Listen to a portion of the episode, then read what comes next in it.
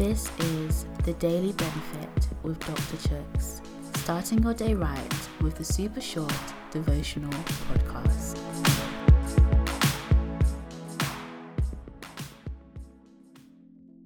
Hey guys, today's reading is taken from Matthew chapter 6, verse 34.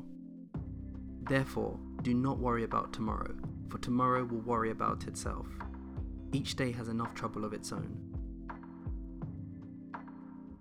The concept of tomorrow is fascinating. It's a day that hasn't happened yet. Though some people may claim to be seers and to be able to see into the future, really, not one person has any idea of the intricacies of what tomorrow holds. Some people have said they'll do things tomorrow and don't. Some people have said they won't do things tomorrow and do. It's a fresh day that brings with it new hope that things will improve and it's also a day that can make people overwhelmed with worry of what might be looming around the corner. What's in your mind right now? When you think of tomorrow, what do you think of? This whole section at the end of Matthew chapter 6 was dedicated to Jesus telling his disciples one thing please stop worrying. Jesus wants to tell you this today.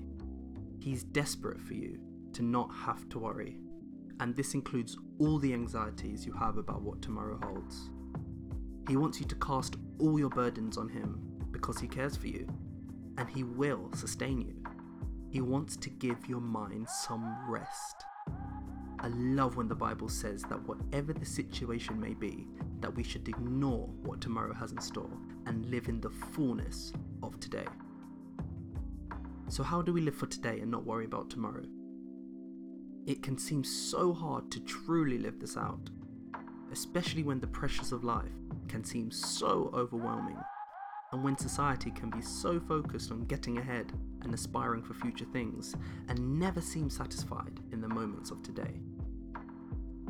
Jesus teaches us that the way to not worry is to reshuffle things and change what we allow to preoccupy our mind. Jesus says, focus your attention on seeking God's kingdom God at the center of your life. Make him king. Stand with confidence that he spans the whole of history and knows every little thing that each day holds for you.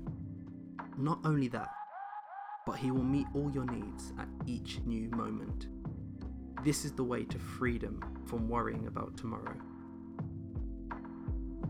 Pray with me.